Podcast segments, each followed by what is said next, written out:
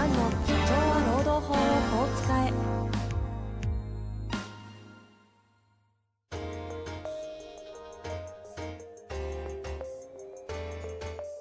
法律の下で展開されるビジネスの世界。ポッドキャスト社長は労働法をこう使えば弁護士の向井蘭が経営者の立場に立って経営者が知っておくべき労働法の基礎だけでなくビジネスに関する法律の問題を分かりやすく解説します。こんにちは。遠藤和樹です。向井蘭の社長は労働法をこう使え。向井先生よろしくお願いいたします。はい、よろしくお願いします。さあ、こ今日はですね、えっ、と、社労士の先生から、社労士の経営者の方ですね、質問いただいております。少し長いので、早速今日は行かせてください。はい。えー、じゃあ早速行きたいと思いますが、今回は会社から見た問題社員に関しての質問ですということです。新規オープン従業員30人程度の小売飲食店でのことです。その社員は店長的な役割を担っており、納入業者の対応や社内の従業員の労務管理など様々な業務を担っております。オープンから2ヶ月ほぼ、2ヶ月間、ほぼ休むことなくバタバタと日が続きました。社長をはじめとした経営者は休みを取るよう指示しましたが、その従業員は仕事が遅く、上司に報告相談もしないため、一人で追い詰められた結果、病んでしまい、5日の休養という診断書を会社に提出し、休みを取ることとなりました。私としては報告相談がないのが一番の問題だと思い、日報を提出させることで、しっかりと報告を受けるとともに、本当に業務量が多すぎるのかを確認することをお勧めしています。また本人が出してきた診断書を理由に役職は保持したまま業務は他の従業員に振り分けることとしました。この従業員の問題はいろいろあるのですが、今回向井先生にお聞きしたいのは、休めずに体がきついことや社内の文句を出入りの業者などに漏らしていることを注意するのは法的に問題があるかどうかという点です。現状では正当な指導さえ、その従業員が外に向けて悪く言ってしまえば、それが正しい情報となってしまいます。小さな町では悪い噂はすぐに広まりますので、何かしらの対応は必要な状況です。正直私は社外に自分の辛さを訴える原因はその人の性質によるものが大きく止めるのは難しいと考えておりますが何か方法などがあれば教えていただければと思います。よろしくお願いいたします。はい。こういうことですね。うん。論点まあちょっと整理していくとどうはいいう感じで、みこの向井先生見ていくんですかね。まあでも、論点は明確ですよね。わあの、うんうん会社への批判、悪口を止める方法はありますかという。外外に対して言ってるのを止めることはいいのかと。はい。うんうん、これ法的な話なんですか？これって。うーん、まあ、法的な話では一応ありますね。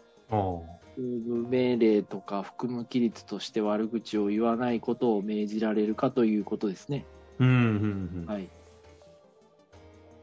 や、こういう人いますよね。いますよね。いますいね。ますよね。まあ、あの、いいのはですね、うんうん。こういう話を聞いたんだけど、君はこういうことを言ってるそうだねと、はいはい、はい。ストレートに言っちゃうことですね。で、僕らに筒抜けなんだよって言った上で、それで叱るんじゃなくて、で、何かあの不満があったら一緒に解決したいと思うんで、言ってくださいと。で休みが取れないとしたら、どのぐらい有給取ったりしするのが望ましいですかとか、うんうんうんうん、力言って、で、あの前向きに解決するという形を取りつつ、全部漏れてますよと。あなたが話してる内容は、全部漏れてますよって言うと、用心して喋んなくなりますね。ああ。これもあの、しばらく、法律、法律じゃないじゃないですか。やりしばらく。喋んなく、まあ、また喋り始めると思うんですけど、なので、こういう人は会社に置いておくのがまずいので、で、僕これ読んで思いましたけど、こういう人ってね、自分が、自分に会社が依存してるって思うのが好きなんですよ。要するに俺、のせいで、俺のおかげで、こう、店が回ってるみたいな、うんうんうん。会社が回ってるみたいに思いたい人なんですよ。へえ。そう。だから、あの、この人がいなくても回るんだよっていうことを証明するのが一番いいです。はあ。はい。それをか、その、この彼なのか彼女なのかわかりませんけど、その方に、ある種、何例えば、み経営者とですか？はい。本社が一部権限をと、もう代行するとか、うんうんうん。シフトを減らして、本社から応援派遣するとか、あの、こう、いや、休んでも困らないよってやると黙る。はあ。黙るんですよ。これが、この人はやっぱね、あ、俺がいないと回んないんだよ、この会社、つって、ひでえ会社なんですよって言ってるから、はい、いや、はい。別にあなたいなくても困らないですよっていう体制を、早く整えると黙ります。はい。なるほど。うん。黙りますから、だから早く、そういう体制を整えて、で、辞める方向に舵を切った方がいい。いなくても、辞めるっていう、辞めさせるっていうか、いなくても回るよっていう状況ですね。作ることでそういう外で、そうそういう悪口言ったりするこ。とが5なくなって日間の休養っていうのもまた微妙じゃないですか。私がいないとすごく困るでしょっていう内容でもあるんですよ。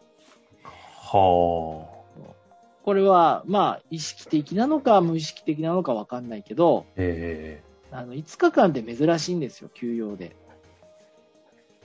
だから、あの、まあ、私がいないと困るんだよっていうのをしきりにアピールして、じ自分の自己満足感を得てるから、いや、いなくても困りませんよって体制を作るのが一番いいと思います。えなるほどですね。はい、これあの、もうズバリ回答いただいたとは思うんですけど、一方でその、法律としてっていう意味で言うと、ああ、なるほどね。言う、その言う、どこまで法的根拠、法則力あるのかわかりませんけど。いや、難しいんですよね。例えば、私生活上で会社批判をするなっていうのは、止めるの難しいです。はいはい。うん。でそういう、それは言ってる人いっぱいいるし、だ実際は無理ですね。うあん、命令し、命、まあ、誹謗、根拠のない誹謗中傷を行わないことは、命令は形上できるけど、ご本人が、いや、それは事実なんですって言えば、難しいですね。誹謗中傷と言えるかはね。難しいんで。あ。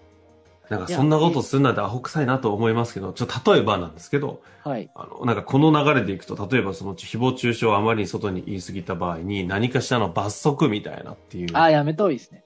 であの、でき、できるもんなんですか、それって。罰則できないですね、まだそもそも、ねそうですよね。いやいや、てやめた方がいいのは、はい。要するに自分の存在で会社が困ってるって思うと嬉しいんですよ、こういう人は。うんうんうんうん。ああ。じゃなくて逆に喜ばしちゃうとですか。うん、喜んじゃうね。構ってくれると喜んじゃうから、いや、いなくても回るんだよっていうのを、一個一個積み上げるっていうのが大事ですね。なるほど。ってことですね。そう。そっちに舵を切るのが一番いいと思います。そしたら黙りますし、辞めるでしょうね、将来はね。うん。もう代わりの、そのなんだろうな、うん、人を送り込んだらもう、もものすごい効果あると思いますね。ああ、そっちなんですね。別の悪口言うかもしんないけど、うん。あの、そんな、なんていうのかな、休みが取れないとか、そういう悪口にはならないですよね。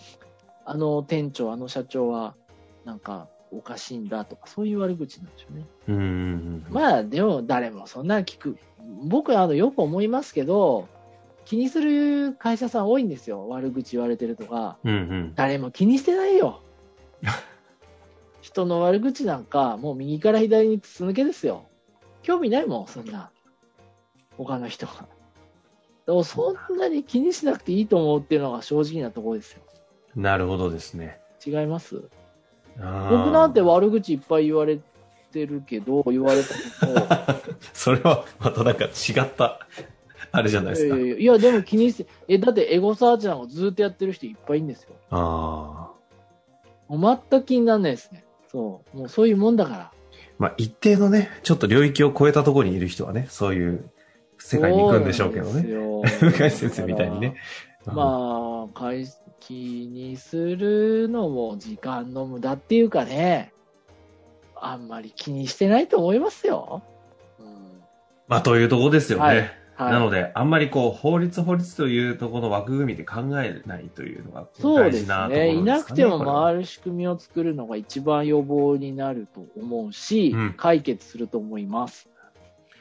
ぜひ、はい。社労士の先生ですので、お仕事上も活かしていただけたらと思います。向井先生、ありがとうございました。はい、ありがとうございました。